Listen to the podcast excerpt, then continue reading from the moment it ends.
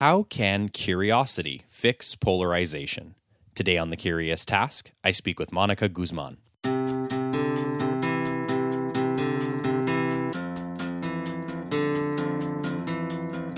Welcome to The Curious Task from the Institute for Liberal Studies, where we explore economics, politics, philosophy, and other ideas from a classical liberal perspective. I'm Alex Aragona, your host, and today I'm speaking with Monica Guzman. Monica is a journalist and entrepreneur. She is the director of digital and storytelling at Braver Angels, the nation's largest cross partisan grassroots organization working to depolarize America. She is the host of the Crosscut interview series, Northwest Newsmakers, and she is a co founder of the award winning Seattle newsletter, The Evergrey. Some additional details definitely relevant to our conversation today. She is a Mexican immigrant and a dual U.S. Mexico citizen living in Seattle with her husband and two kids, and she is the self proclaimed proud liberal daughter of conservative parents. She says she lives for great conversations sparked by curious questions. So that makes her certainly an ideal guest for the curious task. Monica, welcome to the curious task.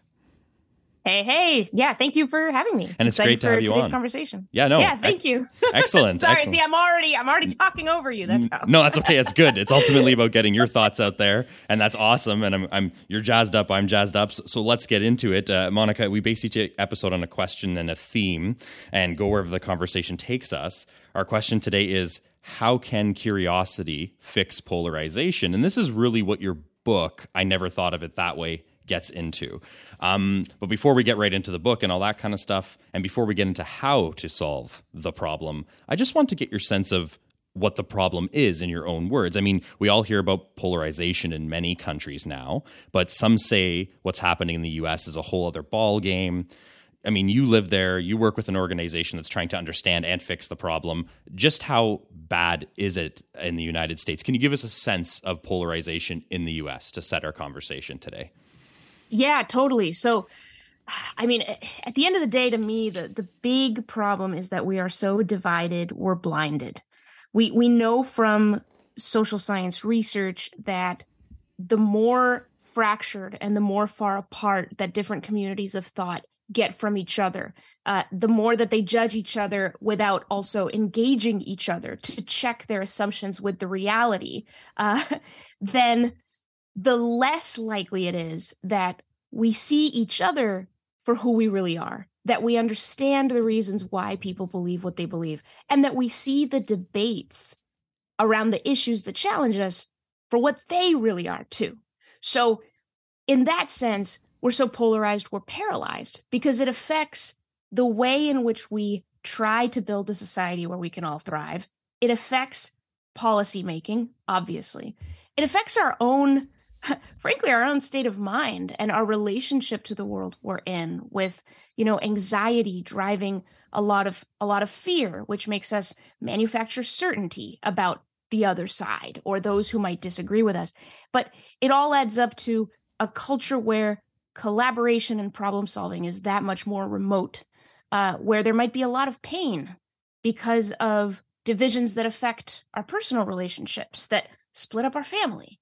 Um, and uh yeah it just it leaves us in this state that is not even really justified by what's going on but is more about sort of our projections of each other our projections of how difficult and impossible things are when they're really maybe not all that difficult or impossible. So so it's that. It's it's sort of this it's this fundamental sort of brokenness um that that makes so many other problems harder to solve. And this is why I believe that toxic polarization is uh is really the, like a problem that eats all the other problems right something that something that makes everything else tougher but it also means that if we can find ways to address it if we can find ways to solve it uh, creatively ourselves in our lives and our communities then it makes the other problems easier to solve as well. Right. I'm actually glad you mentioned that problem that eats other problems quote because I actually pulled that for my discussion notes today because I, I, found it so interesting that you said that and, and you followed up in your book on that sentence there in the intro with saying, yeah, it's the problem that eats other problems. It's the monster who convinces us that the monsters are us. So like is it really when you say it's the problem that eats other problems and, and follow up with that, is is it really just what you said there? What you mean is that polarization itself does affect almost every other issue we seek to talk about uh, and also our relations with people like is that what you mean basically is that it's not just um, narrowly political, it's also just affecting everything else. Absolutely. Yes. Uh, we see, for example, in the research into what's known as misperceptions, how deeply skewed people's views have become of the other side of whatever issue you know they care about. There's um, a really fascinating study from 2019 eh, that, that we've seen echoes of in, in other research called the perception gap study. And in that one they asked folks on one side of the political divide to guess at the views on the other side. Hmm. You know, what do you're a Democrat? What do Republicans think about immigration? You're a Republican. What do Democrats think about policing? And uh, both sides do an, an incredible amount of, of exaggeration. We we think that there are more extreme views on the other side than there actually are. And what I found is when when I talk about these studies, I mean, heads nod, right? People recognize already those those skewing influences um you know the media that we consume uh the way that politicians tend to to talk and characterize issues so that they feel that they can get you know the the reelected that they can get their base mobilized. I mean so much goes toward uh toward the extremes that it's it's not that surprising that we begin to believe that everything is more extreme than it actually is. But when we do look at it and we look at the data uh, you know, more clear headedly, uh, we see that that we're actually not as divided as we think in the actual disagreements. There is more common ground there. Um, but uh, due to our perceptions of each other, our misperceptions of each other, we've gotten to a place where we are pretty scared. Right. We are feeling very much under threat.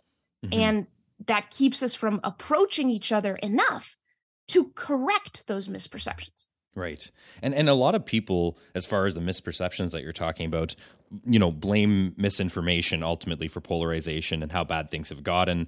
Uh, you know, people on the quote unquote right will blame people on the quote unquote left for like, you know, everyone basically peddling their own set of what's ultimately misinformation. That's the blame that's always thrown around. But but you seem to think that of course, information slash misinformation is important. I mean, you're not dismissing that. That's what I get from your book. But you seem to think that this continuing idea that someone else is always wrong because they're misinformed by default, like mm-hmm. that's a poisonous one too. So I'd like to hear your your thoughts a bit about uh, and elaborate on further about this whole idea, like everyone's throwing this misinformation accusation at each other. Because again, you seem to think that's important, but also mm-hmm. a, co- a cop out as well. Yeah, no, it, it, it is important. What's happened with technology and communication, how easy it is for not just exaggerations, but you know, flat out like that stuff just isn't true to to to spread and hold.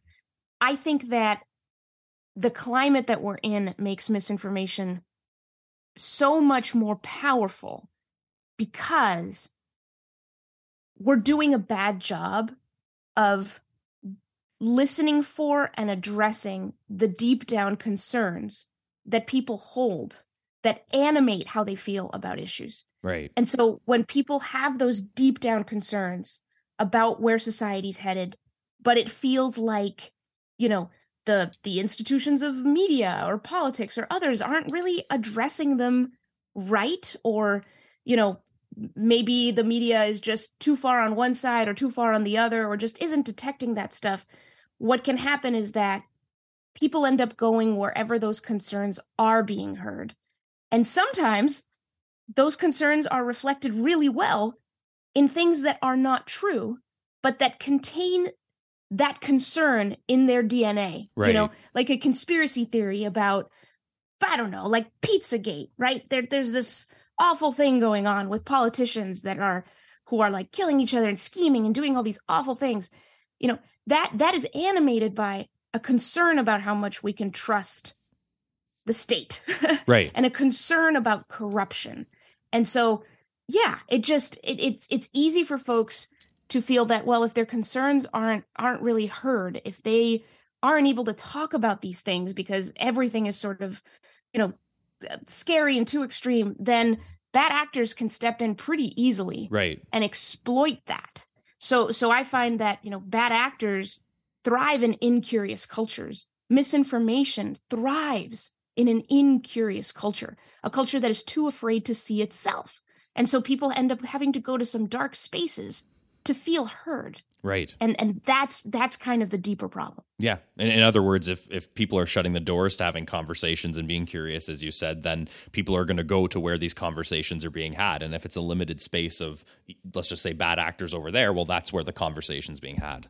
Exactly. And we know from research that goes back a while that when you are talking about your opinion only with folks who share your opinion, your opinion will intensify. And the steps you want to take to address your concern will also intensify. So, so this is what we're seeing. You know, our technology and our discursive spaces have made it possible for folks who are very far away from each other, you know, to still find each other, still talk to each other, and that's great. It's wonderful to form communities of thought.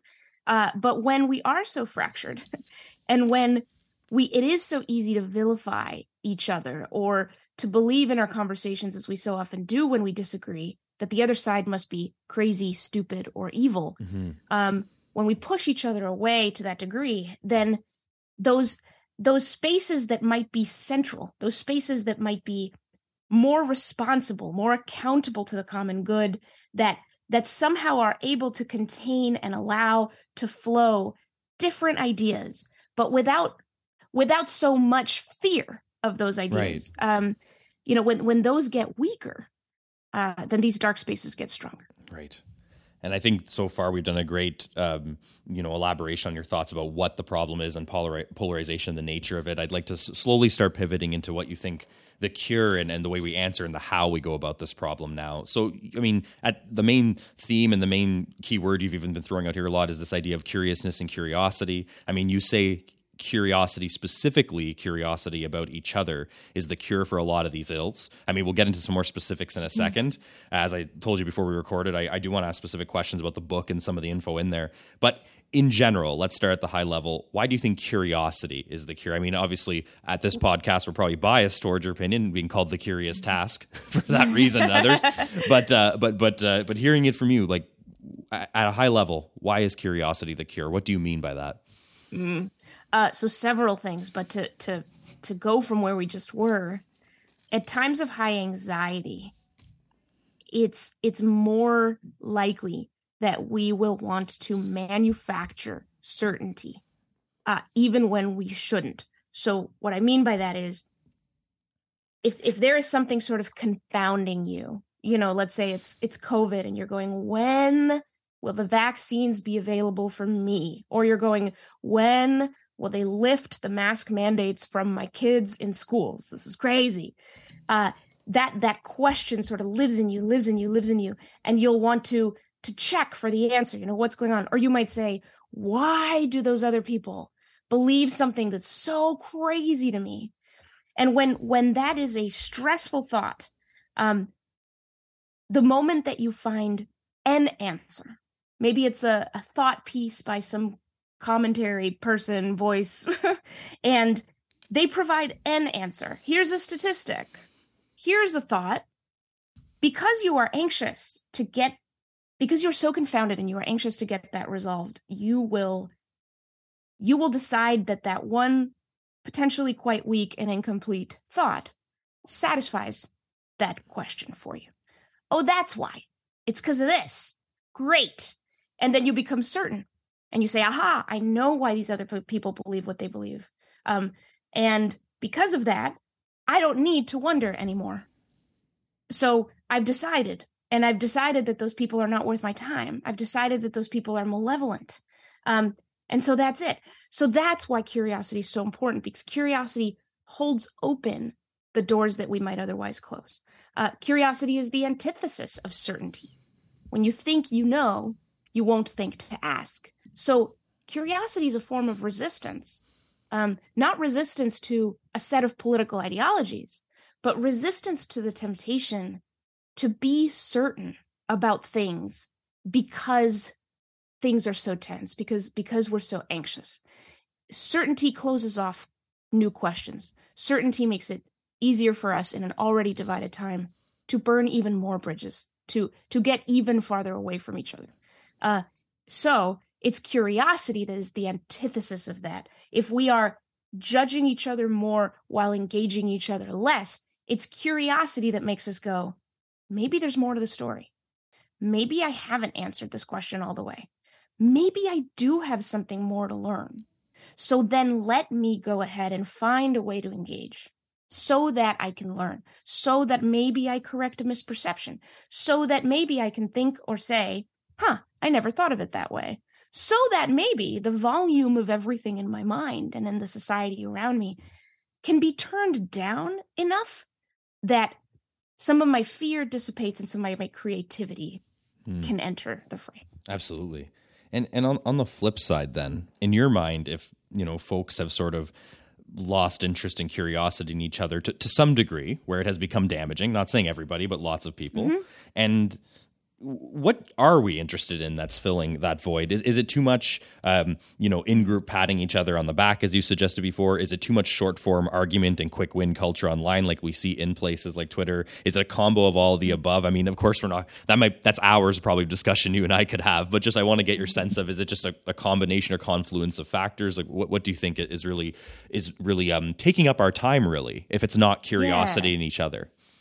Yeah, I mean, well, one thing is, I suppose, is it's important just to say and name that uh, we're we're at a time where we feel we're busy, you know, we're scared and we're tired. so it's not like we're swimming in open leisure time, you know, to right. knock on each other's doors and and just hang out. Everyone's got so much to do. That's that's the way we've built our society. It's mm-hmm. the cult of busy. It's everything's got to be productive, you know. And yep, on top agreed. of that, yeah, on top of that, there's this background of these big issues that seem so desperate and also so hopeless and helpless. So it is a combination of what you said. There's a quick win culture that uh, comes with nice hits of dopamine and can feel really good. There's the little machines in our pockets that we custom build with, you know, all the all the content and all the voices that we most love uh, the uh, little machines that are so powerful that when they compete with the spontaneity of the world around us for our attention they win. Uh, you know little machines so powerful that, that many people find themselves quite addicted um, you know for reasons that we all understand and can relate to. Right. The the the quick win culture in social media in particular is really pernicious because it's it's changed our ethic around argumentation and around debate and around disagreement. Uh, social media is the kind of space where you start to believe silly things. Silly things like, here's the, a reason that I believe what I believe about some issue, and I'm holding it in my hand and it's glittering and beautiful. And all I need to do, really, of course, is just hand it to somebody else. Just hand it to somebody else, and it will change their mind you know it, it will change their mind it will have the same impact it had on me. And and you see this ethic playing out on social media when people sort of mm-hmm. spread these memes you know memes that simplify an issue. So it seems obvious. For example i saw a meme this week uh i choose the second grader over the second amendment. Ah how pristine and beautiful right you know? exactly. But it simplifies something to a dumb degree. And it it you can you can tell how a meme like that makes it sound like anyone who believes that something in the second amendment ought to be preserved or fought for hates second graders and wants right. them dead. Exactly. You know so but but it's that meme culture those memes drop they get tons of likes you know and so we think oh great let me come up with my own thing. And so we put it out there and then when it doesn't have the effect that we want it to have we're left going well what's wrong with people Right. Something's wrong with them. and that's where we go to. They must be crazy or stupid or evil. And we begin to play out these scripts online that only affirm our worst suspicions of each other. So so these spaces are not helping. Um, the the internet, as I say, is a non place that makes us into non people. People are a lot more mysterious and a lot more interesting than that. So um, yeah so so a, a, big piece of it too is how much less time we are spending with each other mm-hmm. in the in the kinds of exploratory conversations in a context where we are actually seeing each other or at least hearing our voices right, right? like somewhere high on the hierarchy of we are bringing our tools of human communication to this rather than it's just some words and yeah. emojis. Yeah. Um, yeah. Where where where understanding is possible and nuance is uh, present. So so it's also that. And then the very last thing I think is that because we've already been in this sort of maelstrom for some time, it also means that we are deeply uninformed about what is really motivating people on the other side. Mm-hmm. And we're we're uninformed about the good reasons, right? The strong arguments. We don't even see them. Uh, so so that's a problem because I think if we did see them, if we were exposed to some of that, we would go, huh, okay, that's interesting, you know, and then get more creative and, and get more thoughtful. Um, but but our access to the generous arguments and the generous reasons is quite slim. Uh, so we we need to do something to to find them. Yeah, no, that that's a lot of great thoughts there, and I agree with everything. I often say I, it feels like a lot of people because we're so connected in other ways, but not others um, that mm-hmm. we spend a lot of time interacting but not relating with each other that's kind of what i've exactly. been saying recently is like there's a lot of interactions and reactions but whether or not mm. we're actually relating to each other and seeing each other is a whole different ball game right i think you nailed it and I, I want to get now into some specific things about the book itself but before i get right to that i want to say ask you more like it's personal question a story if it's short or long i mean I, would like to hear but what, what got you thinking of this topic specifically obviously i don't mean like in general because obviously you think about it a lot and it's, it's very important to think about but i meant the idea of putting this all together in a book and actually rather than just having a conversation about it like we're doing now which is of course important but actually saying you know what? No this needs to be a book. What what was really that turning point for you that said light bulb moment maybe or was it a long-term thing? How'd you get there? Yeah uh it was a long-term thing in that i remember i just found myself one day opening up sort of a digital notebook and telling myself, I need to start writing some things down. So stuff was going on in the background sometime around 2018, 2019, where, where I needed to start writing some things down. The professional thing that was driving that is I'm a journalist. I've been a journalist my whole career. I care deeply about trying to help people understand each other. And I got to the point, it was sort of like a you know a slowly boiling pot and you don't really realize when it's too hot in there where i realized that if i'm going to help people understand each other as best as i can you know in my limited capacity uh my my my theory was i'll tell stories. I'll tell stories as responsibly as i can in this medium called journalism and that will that will help. That will be enough. We the, our, our society has a solution and it's journalism so let's go. And um and because of the foundational brokenness I was talking about earlier, I, I realized it, it, wasn't enough. There's so much fracturing in media itself. Media is one of the least trusted institutions in our society. What in the world? Uh, and and and there's a lot of I I think there's a lot of denial about some of those some of the really uncomfortable reasons that might be the case. Some of the reasons that media might earn that distrust.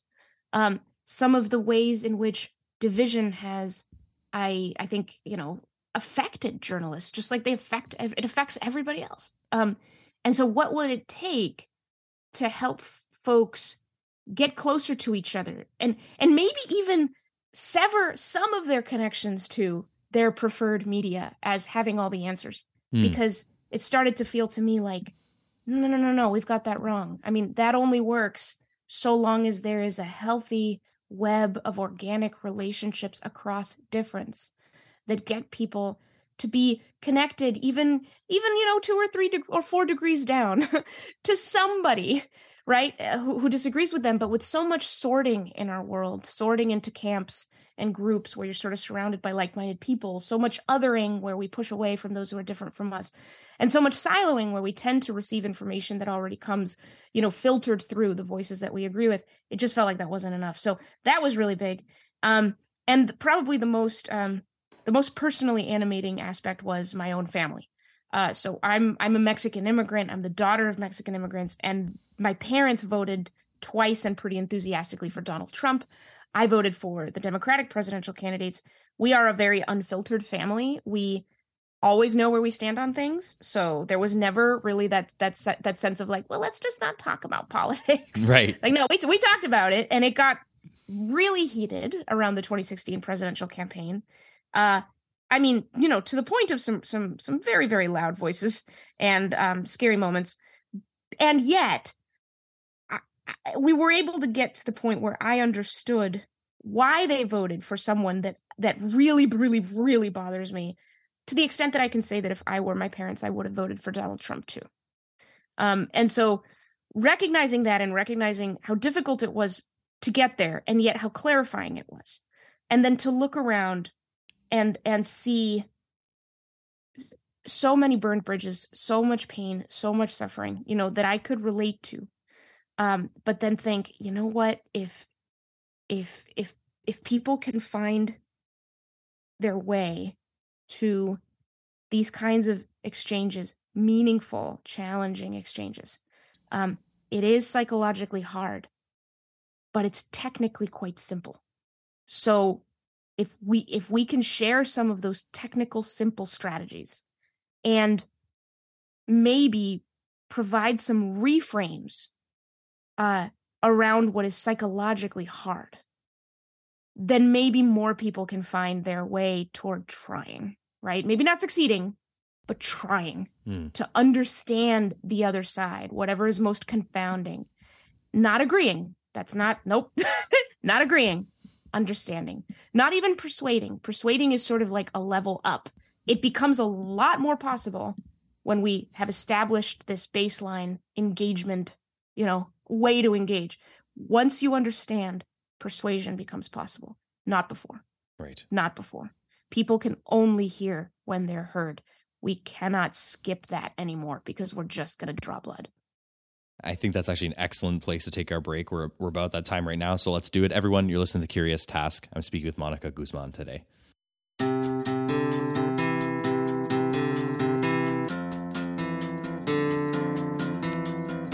The Curious Task is a podcast from the Institute for Liberal Studies. Feel free to send questions, feedback, guest recommendations, or anything else that's on your mind to curioustask at liberalstudies.ca. As always, a huge thanks to our supporters on Patreon, including Chris Rondolo, Christopher McDonald, and Randy T. Simmons.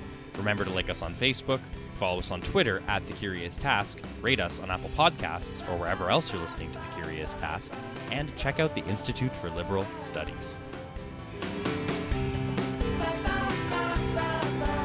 Welcome back, everyone. You're listening to Curious Task. I'm speaking with Monica Guzman today. So, Monica, I think the first half was great. In the second half here, I want to get into a few specific questions now about how we can can be more curious and actually see people around us and engage with them differently. That's really what you were getting into towards the the last part of the first half there. So, I think it's a great bridge right into some of the questions I have about the book itself. I sort of came up with a couple of key questions about the different pillars um, in the book. So I kind of hope this serves as, like I said to you before we record, a bit of a teaser for those who might want to read more, but also as good podcast questions. So let, let's see if this works. Um, the first section of the book talks about how we need to put a check on three things we do. We sort each other, we other each other, and uh, we then we silo. Um, this is really key to understanding the rest of your thoughts on curiosity as well as the rest of the book, and I think our conversation today. So, you know, can you explain what this means and why it's such an issue at a high level? And of course, I'll always say disclaimer to our readers. Obviously, there's lots more that you can read in Monica's book, more than we could ever cover here. But giving a taste of it, what are we talking about with these three things here, Monica, and and how do we overcome them? Yeah, so it, it, I, I think of it as the SOS, the call for help, uh, sorting, othering, siloing. So the the tricky thing, uh, like like so much that sort of curses us, uh, those things also bless us. So I want to be clear about that. That these are three uh, forces of human nature that have been with us for a long time for good reason. That that are right now also explaining why we are in such a hard place. Sorting is the natural human tendency to be to want to be around people who are like us. It's how we form friendships. It's how we form communities. It's how we find belonging. It's awesome. Um, it's also called the birds of the feather phenomenon, uh, or homophily is another name for it. But what it's led to now is because of the anxiety and tensions in our world, you know, politics has become a lot more than just, you know, something to look at in the headlines. It's it's become quite personal for people for very good reasons. Um, and there's a lot of high stakes things that we're that we're we're debating right now, and things such as, for example, the overturning of Roe v. Wade. You know, giving to the states the ability to set rules around abortion. Well, that means that if you care really deeply about about the issue one way or the other, you have so much reason to actually decide where you want to live based on that. So we are seeing blue zip codes getting bluer, red zip codes getting redder, uh, and people making choices about where they're going to be happy and fulfilled based on the politics of those places. So we are sorting to be around like-minded people. Again, a good dynamic, but with with potentially disastrous consequences because it it takes us even farther away from the potential to discover folks on the other side and why they actually believe what they believe. Then you have othering, and that is the natural human tendency to push off from those who are not us, from those who are different from us. And uh the the it's kind of a magical, incredible ability, this way that we make us's and them's. You know, and there's for any one of us, there's so many us's and them's, you know. One of my us's is, I don't know, I'm a Star Trek fan. And then the people over there, they're Star Wars fans more right. than they are Star Trek fans. We're different. I push off from them, you know. And and the the research has shown us that our differences don't have to be that meaningful for us to very subtly discriminate. Very, very subtly, or at least just think like, ah, they're not as good as we are. Um, it's it's the silliest thing. I even notice it, uh, you know, in my in my son's school. There's a, a couple of uh, fifth grade classes, right? And and yeah, if I see updates from a fifth grade class that is not my son's class, well, I'm not as happy about that. You know, right. I'm happy about the updates in my son's class. So it's like, why? It, it doesn't matter. When the differences do matter, you know, when they come with narratives about how that group of people has always kept us down, that kind of thing. Wow. You know, then, then we can really get to hate um, and and and go down that dark road. And then the last thing is siloing. And siloing is about the information that you see or the information you do not see because of what voices you happen to have access to, be surrounded by. So, again, that gets to the little machines in our pocket that we have custom built uh, to give us not just the information that we, you know, most prefer for one reason or another, but also a whole heck of a lot of information. um, you know, enough to fill all our little idle moments, like when you're waiting for your pizza to reheat in the microwave. Well, let's check Twitter.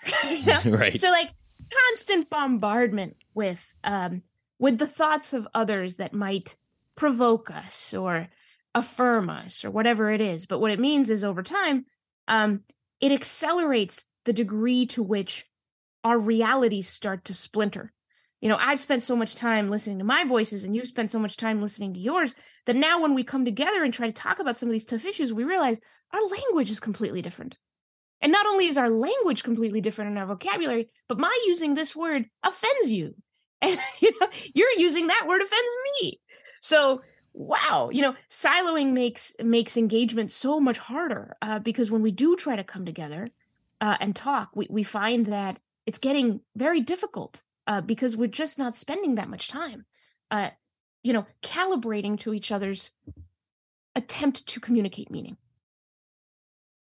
Excellent. And now I want to move on to sort of actually before I before I do move on, I actually just had a light bulb in my head, so why not share? It, it seems to me that like that this first part of this book here, and especially the things you're just saying, is that before you can actually check this stuff or work on it, like you actually have to be aware of it. And I think oh, that yeah. like even that awareness stage, it seems like when a lot of people are, I, I wrote down your three keywords earlier. A lot of people are just busy, scared, and tired, as you said.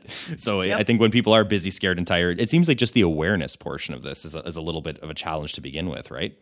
That's right, exactly. Uh, and and that's the beginning of of curiosity too, because uh, curiosity is a craving for knowledge, but unlike the more biological cravings like hunger, right? right? If I'm hungry, I'm hungry till I eat. I'm not, it's hard to distract myself from my hunger. With curiosity, you can distract yourself from curiosity very easily. Mm. Curiosity is only alive so long as you have your attention on a gap between what you know and what you want to know. Mm-hmm. There are many ways to artificially fill that gap, one of which is to just have an assumption and believe it. Right. and not notice it's there. If you if you have an assumption and you believe it and you don't notice it's there, you're not able to go, "Wait a second, that's just an assumption." Hang on, that gap is still open. That gap is still open and I can still wonder and I can still ask.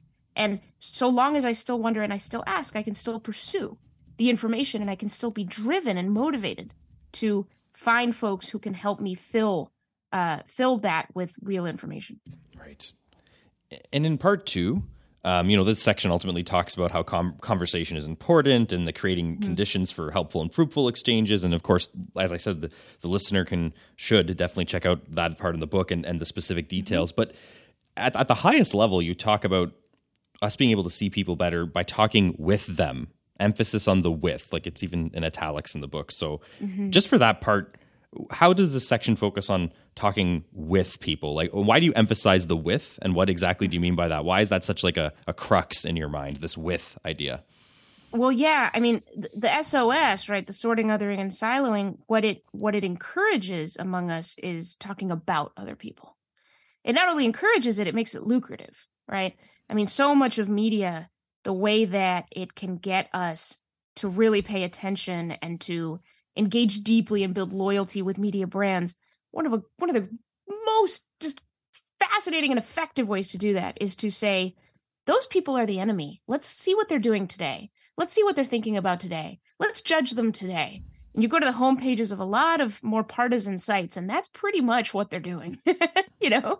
And so it's a lot of talking about other people um, to the point where you just think again that w- w- how can they be worthy of of engaging with at all? And so you're judging you're judging you're judging. And and and yeah you're you're just you're you're you're meeting with your own people you know to talk about those other awful people.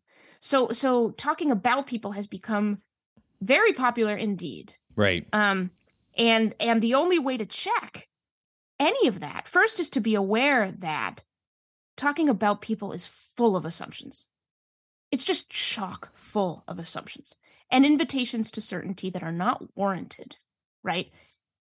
We don't know them. Reading about a group of people is not enough. You don't know them. And and I, I think we're, you know, again, incentivized uh, in large part because of our media uh, economics, incentivized to believe that it, we do. Sure, we do. Yes, we do. Of course. Right. Um, you know, this is the way I know my world is by reading about other people and how awful right. they are. Well, I think it's I think it's um, also key to note. Sorry to interrupt, but it's just I, I completely please. agree with this point. But I, I, think it's also key to note that we're a lot of people aren't reading about other people through, for instance, like you know sometimes historically there's people's journals and like their personal sure. memoirs. Sure, that's that's reading about other people from their words. To be more specific, I think it's fair to say that we're reading about other people uh, from authors and peoples who have an opinion about those yeah. other people. Sometimes you're two exactly. or three layers removed from actual this other people business or whoever your other is. Exactly. And opinions are great. Opinions are fine, right? But but they need to be checked. exactly. You know? So so it's sort of I, I wrote in the book, I remember just a simple observation that when I was a kid in school, we learned the difference between primary and secondary sources. And right. how important it is to make sure you're going to the primary source. And it's like, I remember how important that was. I mean, for my reports, you know, it was like you go and interview your grandma. You know, you don't just write about that generation. Right. Um, and so it's the same thing. It's it's why do we why do we have this much confidence when we're not even checking with the primary source? It doesn't make sense. So so that's why you you have to go and talk with people. And in fact, the way you know who you should talk with is by asking yourself the question, who am I talking about but never with? Uh, and and uh, I think the, the key point here is that whoever is underrepresented in your life will be overrepresented in your imagination. So that's what you have to correct. That's where your misperceptions are going to be really strong and really influential with you. So every everyone has a different answer to this question. Who do you talk about but never with? Um, that's your mission. Your mission is tr- try to get closer to the primary source uh, for your for your own good, for for the good of your own understanding of the world you're in. Uh, you know, for the promise of potentially turning the volume down, maybe um, on on anxiety that that feels really high because maybe you're one of those folks who feels like, man, I, I can't trust my neighbors anymore. They're they're out to get me. I mean, it, for for the extreme cases, I think, which are quite prevalent, you know, we're, we're living in a, under a lot of daily anxiety mm-hmm. because we're not talking with people in a way that allows us to see their humanity and allows us to check those those boiling hot opinions with with someone's actual experience. Mm-hmm. And I think it's a great segue into the next question I had because in in part three, when you know it seems like you're kind of getting into the point that uh, when we but if we do finally get a chance to talk with people or get to the primary mm-hmm. source, if you will, of whatever we're thinking about, we we also have to make sure we're getting past quote what you talk about lazy guesses, pushy opinions, and overwhelming right. desire to win. Um, you know, and, and your ultimate thing is look, we got to turn assumptions into questions and opinions into starting points. I think that's a great way to put it. Mm-hmm. What do you mean by that spe- more specifically, and how do we do that? Because I think this is a huge key to almost everything we've been talking about so far. Yeah, it comes back to what you were saying about awareness. Uh, it, it's the the first step to hacking any of this is to become aware of the assumptions that pop up when we approach people, or when we even consider approaching people who are different from us. I mean, that's where you'll see the impact of your silos.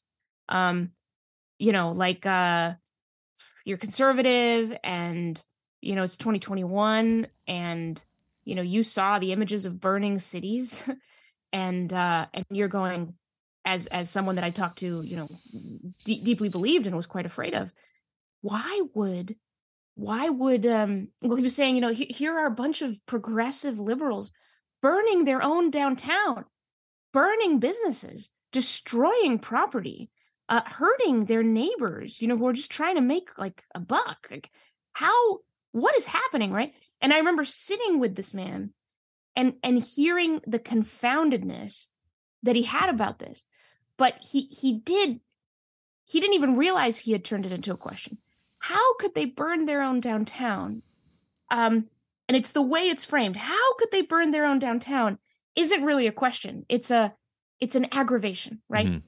but you turn it into a question by saying how could they burn their own downtown and then what am I missing? You know, is it what how could they burn their own downtown? What why did that feel like it was necessary in the moment? What else was going on? I, I really don't agree with this. I think it was terrible. But what did drive them to that? And um and so yeah, in, in that conversation, once that really turned into a question, you know, we were able to explore potential answers to it mm-hmm. that didn't seem like these folks are vandals who just want to destroy everything. It's like, well, they, you know, destroying things is not good, but they're they were driven to it for reasons that are not as malevolent as as it appeared. Um, you know, and then that led to a, a great conversation too about the exaggerations about burning cities. I live in Seattle, you know, and it's it's um yeah, even my parents who lived not that far from Seattle uh, believed that uh, things were much worse than they actually were. So that mm-hmm. that allowed that allowed an interesting conversation to break open. But but that's really it. It's turning your assumptions into into questions. It's using your opinions as starting points. You know, so in a conversation you can say, "There's this meme that I saw. There's this meme that I saw about how you got to pick the second grader over the Second Amendment, and you know i really resonated with that because for me i i just i just value life so deeply and i i think that guns are really threatening you know the lives of our most innocent people um but you know how how do you see it? I know that you care deeply about the second amendment. Like what what am i missing? You know? And i imagine the other person saying hey i don't want second graders to die either. Let's be clear. You right. know and then you you put that away and then you get into the real stuff. Mm-hmm. and and this is where this is where curiosity can can lead you to ask the questions you need to ask to get through the the divisions of the day and and start to explore where it really matters right? Because the more time that we spend in the gun debate believing that the other side wants people dead. Right. Right. Or or if you're if you're conservative believing that the other side wants tyranny to run the world and hates freedom, you know, like the more cycles we spend there, um, mm-hmm. um, the, the the stupider we get, frankly and and and the the worse the worse off we are. Yeah, fair enough. And, and, one thing that happens through that too, like, and it's sort of an underlying point of a lot of what we've been discussing here, is sort of like, you know, through like back to starting point one, right? Through that, like, you know, sorting other and silo- siloing, it's also like sort of has like a dehumanizing effect against other people too, right? Definitely. Like, I mean, I mean, you know, it might not, it might be indirect, but it's still that this idea that the other person is a monster that wants second graders to die. Um, yeah. You're you're sort of on that point riding the fence uh, right between like honestly telling yourself that someone might not care about something but also starting to view them as something like you know inhuman effectively exactly. or somebody that doesn't can't even share the same sentiments as you. And i think that that's a very toxic and poisonous thing unto itself is like this dehumanization aspect. That's kind of a thread underneath a lot of what Absolutely. we've been talking about and part of what makes that so so sinister is that we often dehumanize because we believe that the other side is the dehumanizing one. Right. Right? So, so that, it's a circular thing of, it's yeah. circular. That's the moral way we do this. You know, I'm dehumanizing them because they're dehumanizing me. Uh, but there's also studies, and, and one that I think is, is so so fascinating, uh, that shows that people uh, people on either side of the political divide assume the other side despises them twice as much as they actually do. So when we use the other side's hate to justify our hate, well, our, our perception of the other side's hate is not even true so when we use it to justify we're just inflating something. We're just escalating something that isn't even it's not even it's not even true. So and again it's another thing that if we check those assumptions with real conversations with the people who disagree with us most of the time by far we'll see wait a minute i don't i don't detect the hatred. Right. i don't detect the hatred. I detect the caring about something in a different way than i do but i almost never detect that hatred Right. Where is it? Maybe it was made up. and and on that point about the dehumanization, I, I found that like you know later the later part in your book where you're talking about being interested in the paths people take to get to their own views and values, like it's kind of yeah. cool that in a way i sort of felt and i thought this was actually one of the beautiful things about that section is like at, at the heart of this is the idea that you can turn everyone to a storyteller and that's yes. that's great unto itself but to me that also has the benefit of sort of rehumanizing people and that's how we relate to each other with our stories yes. so all that to say why is that so crucial to you and, and to make a whole part about it to give people room to tell their own stories what does it really mean to make someone a, a, a storyteller? Because at a cheap level we could say it's all you know, tell me a story. Okay well I, I walked you know down the road and i bonked my head on a post. But that's not what you mean there. We're not talking about mm. you're talking about it at a more deeper level and i'd like you to elaborate on that. Yeah so a lot of what we've done is we've made it we've made opinions all about reason versus reason opinion versus opinion. We we can only talk about arguments you know, and that gets our guard up. That makes us want to win. Why not? You know, it can be fun. It can also feel existentially important. Right. we just have to win. But it turns out that understanding why people believe what they believe, if all you're trying to do is just have reasons compete with each other, you're not going to get there. It's not enough because each of us walk our own path to our views. And oftentimes it's it's about sitting in it's about putting on sort of the lens that somebody else would have. And the only way that you can do that is to hear about the path they've walked to their views. And and our language even even hints at this you know? When we when we say i see where you're coming from you know our language knows how important that is how good it feels when someone says that to you and means it. I see where you're coming from. And most of the time what you have given in order for the person to say i see where you're coming from is not just a bunch of reasons. Right. It's you know it's not just a bunch of logic. It's it's something deeper than that. So so the question that is so powerful here is what personal experiences inform your take on this issue? And you almost never ask it in that kind of formal academic way mm-hmm. but but you're in a conversation and you're listening for the ability to do that the the the the invitations even. People drop on ramps to stories all the time in yeah. conversation. Oh my gosh, yeah, I know all about that. Wait, what do you mean? Oh, yeah, no, I've seen. Yeah, I know. I, I I know exactly what you mean. I've been there. Oh, you've been there? What do you mean? I had one conversation with a friend that comes to mind that was about guns, and um, he he disagrees with me, you know, pretty vehemently on some things, and uh, and he said, well, you know, there was that time I was mugged at gunpoint. What? You were what? Right. Uh, tell me about that you know and it was it was an almost tearful conversation uh, for him to relive something that deeply affected uh, how he thinks about guns in society. And so i could i could hear him and hear his story and his experience and the struggle um and and go first go i never thought of it that way and then go i see where you're coming from right, right. so now i have this story where i have related to somebody's pain and struggle. It didn't happen to me but I can trace I can trace the evolution of his approach to the issue based on what he went through. And I can understand at a deeper level how much I can't understand about what he experienced that day. Right. And there's a sense of respect to that, right? That that that gets across. And the other thing that happens that I think is really important is when we move from argument to story, we relax because our brains go from you know, the showdown mode where it's like this versus this. Let's think, think, think, think, think.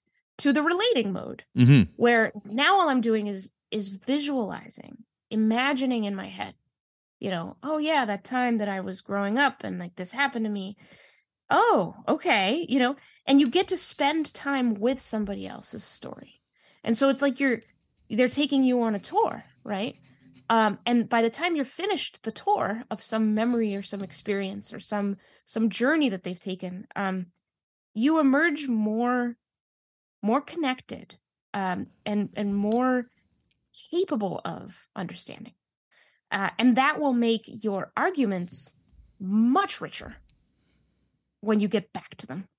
Um, and it'll make the conversation again just it does rehumanize be- because because online man online it's gotten to the point where a lot of people don't just have their names as their avatars on their profiles. Yeah. They have their causes you know? Right. Like i am monica guzman and this is my position on whatever. Mm-hmm. unfollow if you disagree you know which again makes sense. People want to be comfortable but we are not just our opinions. Right. We're not. And I think that's a great place to bridge into and come full circle at the last part of, of your of your book or part five, which you know is called honesty. And in the introduction to the book, you summarize it by saying, you know, you're going to explore prioritizing candor and clarity. Now, I, I find this interesting because, you know, it, it puts a smile on my face because, you know, some people who feel that they are very much part of the polarization that's happening right now all over the world or specifically in the States might say off the bat, well, with, with my anger and my flippant opinions or whatever they're sporting or just how divided they feel they're already being quite clear and honest when they're screaming or raging or just very passionate about a topic. Um, if they if they don't take those uh, you know on ramps into someone else's story, they might feel like, well, I'm not taking that on ramp because I've heard that stuff before, and I'm going to be honest with you, and I don't want to talk with you. I'm being honest, right? So, mm-hmm. what is your particular brand of honesty here exploring? Because I find this candor and clarity part um, takes a different meaning in a good way from what people might superficially think. So I'd like to hear yeah. your elaboration on that. Yeah, for for me, it's a it's more like a priori. It's honesty a priori, meaning um, I don't know why I said something Latin and very obtuse, but but it's it's understanding. I think that the, the the principle that comes to mind is that we if we are not honest together, we're not together. Sort of, what's the point? There, there's been so much sorting, othering, and siloing that we cannot trust what we've heard if if we're not checking it. There's been so much conclusive research about the extent of misperceptions that we cannot trust our judgments of others if we are not also checking that with, you know, checking our assumptions, giving ourselves that ability.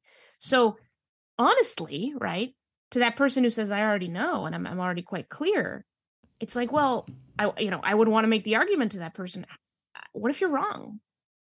What if you're what if you're really wrong? And um and here's a bunch of evidence for why a lot of us are probably wrong and for why you're probably not immune to it. Mm-hmm. so so there's that, right? So so the honesty is more about we have to find ways when we come together for people to feel that they can actually share what they feel and what they believe uh, fully and freely and without fear. Um, which is one of the tenets of Braver Angels, which is a nonprofit where where I work that I think is doing extraordinary work in this space. It's a grassroots organization with more than a hundred, it's almost a hundred um, chapters uh, across the country, all led by equal part conservatives and liberals, trying trying to make these spaces. But we we have to build that society where people can speak fully and freely and without fear. That that's not easy. Um, people have to feel secure mm-hmm. in doing in doing that. So that's where that's where the honesty and the candor comes in. It's it's we can't see ourselves. We cannot build a society that sees itself if people cannot be honest. Then if people can't be honest, then then what the society we think we're we're in is is a kind of projection and a big guess. Mm-hmm. We're not we're not really there, you know. And um and I think we undervalue the importance of understanding people's perspectives. I think I think a lot of times we think, oh, all I need to know is you know the events of the day and what happens right. and the politics and the whatnot. You know, it's like no, no, no, no. Um, the the agents, the only agents with any power in our world are people. Um, what happens in the world matters. People's perspectives and interpretations of what happens in the world matters more because what people think of the world is going to influence how they act in it. And if we don't understand that piece, if we are grossly misinformed, as we are, about that piece, then we're not informed at all. We can't pretend to be informed if we're not informed about other people. And we can't be informed about other people if if they can't be honest with us. Mm-hmm. So so that honesty is so important. And then candor is honesty plus openness. It's like people can be honest, but still hold back a lot. You know, they can be honest about what they had for breakfast this morning, but they're not going to tell you what they really think about abortion. Uh, candor, creating the context of candor in a conversation, is about is about building that sense of security, so that people feel received, not agreed with, mm-hmm. right, but received. There's incredible research into intellectual humility. Um, going on right now, and a, study that really blew my mind showed that when subjects in the study were just asked to bring to mind someone in their life that tends to listen to them well, again, not agree with them, just just receive them well. Once those people had just thought of that person in their life, they became more intellectually humble, meaning that they were able to um, invite other perspectives in to their own and they didn't cling so tightly to their own perspective just mm. because it was theirs. So honesty and candor is also really important just for making persuasion effective in our world again. Mm-hmm. If if we're not intellectually humble in, in, in no way, right? Perception I mean per- persuasion dies. And we need persuasion to have a healthy society. Right and our, our, time's winding down a little bit here, so I just have two two more questions for you before we enter the formal wrap up and, and mm-hmm. cap everything off. Uh, one one of my last questions is just sort of a tag right off of what you were just saying there. As far as this this honesty piece and actually hearing each other, and, and frankly everything that we've just been talking about today, how it seems to me that how a certain space or opportunity or time is constructed uh, is key to all this. For example, if you give someone a minute to explain themselves, that's just going to create tension and anxiety. Mm-hmm. If you if you like some individuals and some groups and some other folks do create, uh, you know, sort of a uh, you know so and so owns this other person with logic type discussion, mm-hmm. whether it's a rally or an event, that's a type of space that, in my opinion, is not inviting you know different types of curiosity like we've been talking about so how how important is it in your mind to give people or I guess I should say concentrate on the type of spaces we're creating to do this yeah. kind of stuff? Oh no, it's it's it's very much key. Uh, I was talking earlier about changing the ratio that it, that if we can spend less time in the sorts of platforms that reduce grossly reduce the tools of human communication we have at our disposal to try to understand each other's meaning because that's really the goal. Right. Um that that is already a step. So so spaces where it is more possible for us to be together in person spaces where we are con- where the conversation is contained to people who are actually participating in the conversation meaning you know you don't have an invisible mass audience that uh, makes you want to censor yourself in myriad ways or perform your perspectives instead of explore your perspectives. That's important. Um, the more contained the better really uh, and that's why the power of the one-to-one conversation people you know p- people start to be afraid of man if i talk to someone who disagrees with me on this and they turn out to say some really awful unsavory things that will infect the world around me you know I'll, I'll have i'll have done harm i'll have released these horrible ideas. Well one way to mitigate that fear is just make it you and them and nobody else. Right. And that way you can get behind whatever is so scary and you don't have to stop at the point that you think you know that a social media mob would come and and and and and, and shame you uh, you can go you can go beyond that um but yeah I, I think i think these spaces these spaces are everything and um and because curiosity is the key it's also about making sure that you give each other enough time to to populate your curiosity right. to to give your curiosity potential gaps to pursue right And so that means, you know, make sure there's time to share stories. Um, make sure there's time to build trust. Make sure that you spend some time just gathering concerns without getting into that argumentative back and forth where the heat builds up really quickly. You can get there, but but save it for after. Save it for after you've collected a lot of information and then pivoted to offer a lot of information about your own perspective. That's going to make just the that's going to that's going to set the table for a far more curious conversation.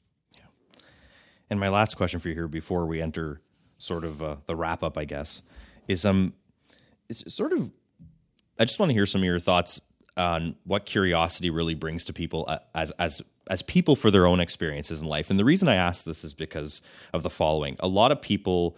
Uh, that I've talked to personally and that I've seen written about, even you know, from the level of like you know casual op-ed kind of culture pieces, all the way through to even mm-hmm. philosophy and academia, talk about at the end of the day, you, you might be better off just sort of not caring or bothering with the issues of the day. You know, just about five minutes ago, you said the issues in the world do matter, and I and I agree with you. And, therefore, you know, natural extension of that is we we as I'm speaking for both of us, we we probably hope that people do care about these issues. But some say, mm-hmm. with with complete honesty, that mm-hmm. you know it's okay to ignore all this stuff. Oh, but yeah. to me, and I'd like to hear your thoughts on this as well, if you agree. This whole point of curiosity is not just something that you choose to do like for instance should i play you know super mario 1 or super mario 2 in reality curiosity is actually something that brings you a more fulfilling life and an interesting life and a richer mm-hmm. experience. That's the way i feel at least. And i just want to hear your sort of thought on that point because there are people who say whatever just just ignore it. Yeah. I, I i'm so glad you brought that up because part of what happens with sorting othering and siloing is as your world gets more comfortable it also gets smaller um and as you you move in spaces that don't give as much friction to what you think, uh, you deny yourself opportunities to enrich and complicate all kinds of things. So, and now, now one thing, one point I do want to make is that it is ridiculous that we live at a time where we all feel pressured to have an opinion about everything. Right. I, I think that's silly. And I think a lot of our anxiety is driven just by that by, by the sense that oh no because i have all these friends or all these acquaintances who care about all these myriad issues they now expect me to care just as much about all of that. And you can't you know? I, I think it's okay to follow your intuition and not not feel that to be a good person you need to know everything. Mm-hmm. and you need to care about everything and you need to have something about everything you don't. Um your intuition will naturally lead you to the one or two things that you care deeply about you know stay curious about those mm-hmm. and and that'll be fine but do stay curious about them. Um I, I, think that's the main thing. If if nothing else if you're if you're busy scared and tired and you know you don't have time to just drop in a bunch of these hours long conversations all the time then then just stay curious and as you read about what's going on in the world detect the assumptions right? Leave the doors open and that's enough. That will be enough. Um that way you'll be open when that opportunity does come. Someone sits next to you on the bus, uh, you know, uh, looking at whatever, like Rachel Maddow or Tucker Carlson, and you'll go, huh, that's interesting. What can I ask about this? Um, and uh, yeah, so so leave the doors open in your mind, and and and I think that that's plenty, and that will be mm-hmm. very very good. Have you or Braver Angels ever thought about printing "Stay Curious" T-shirts? Because that's that's probably oh you know you've you've just idea. Uh, just given me the idea. There you go. I'll, I'll buy one. I'll buy one.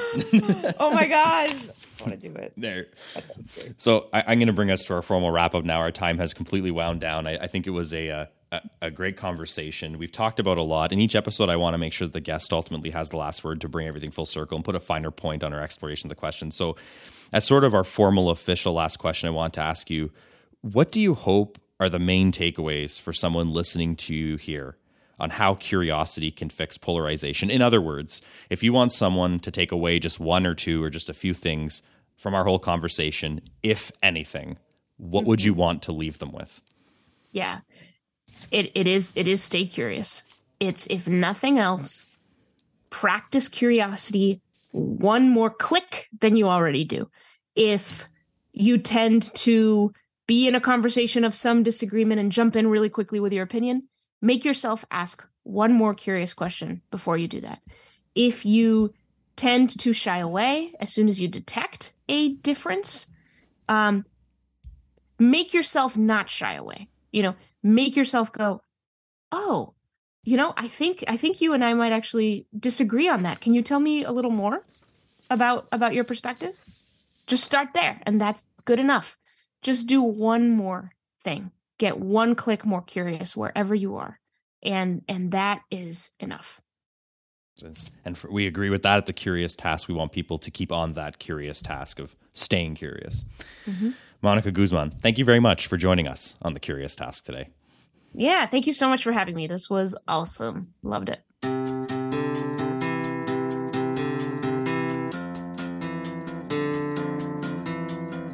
Curious Task is a podcast from the Institute for Liberal Studies. This episode was produced by Alex Aragona, Sabine Elchediak, and Eric Seguin. Our executive producer is Matt Bufton. The music you hear on the podcast is by Lindy Vopnfjörð. You should check out his other stuff online.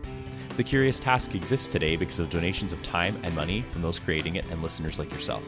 Check us out on Patreon and find out how you can support us and get access to exclusive offers. I'm Alex Aragona, and thank you very much for joining us on The Curious Task.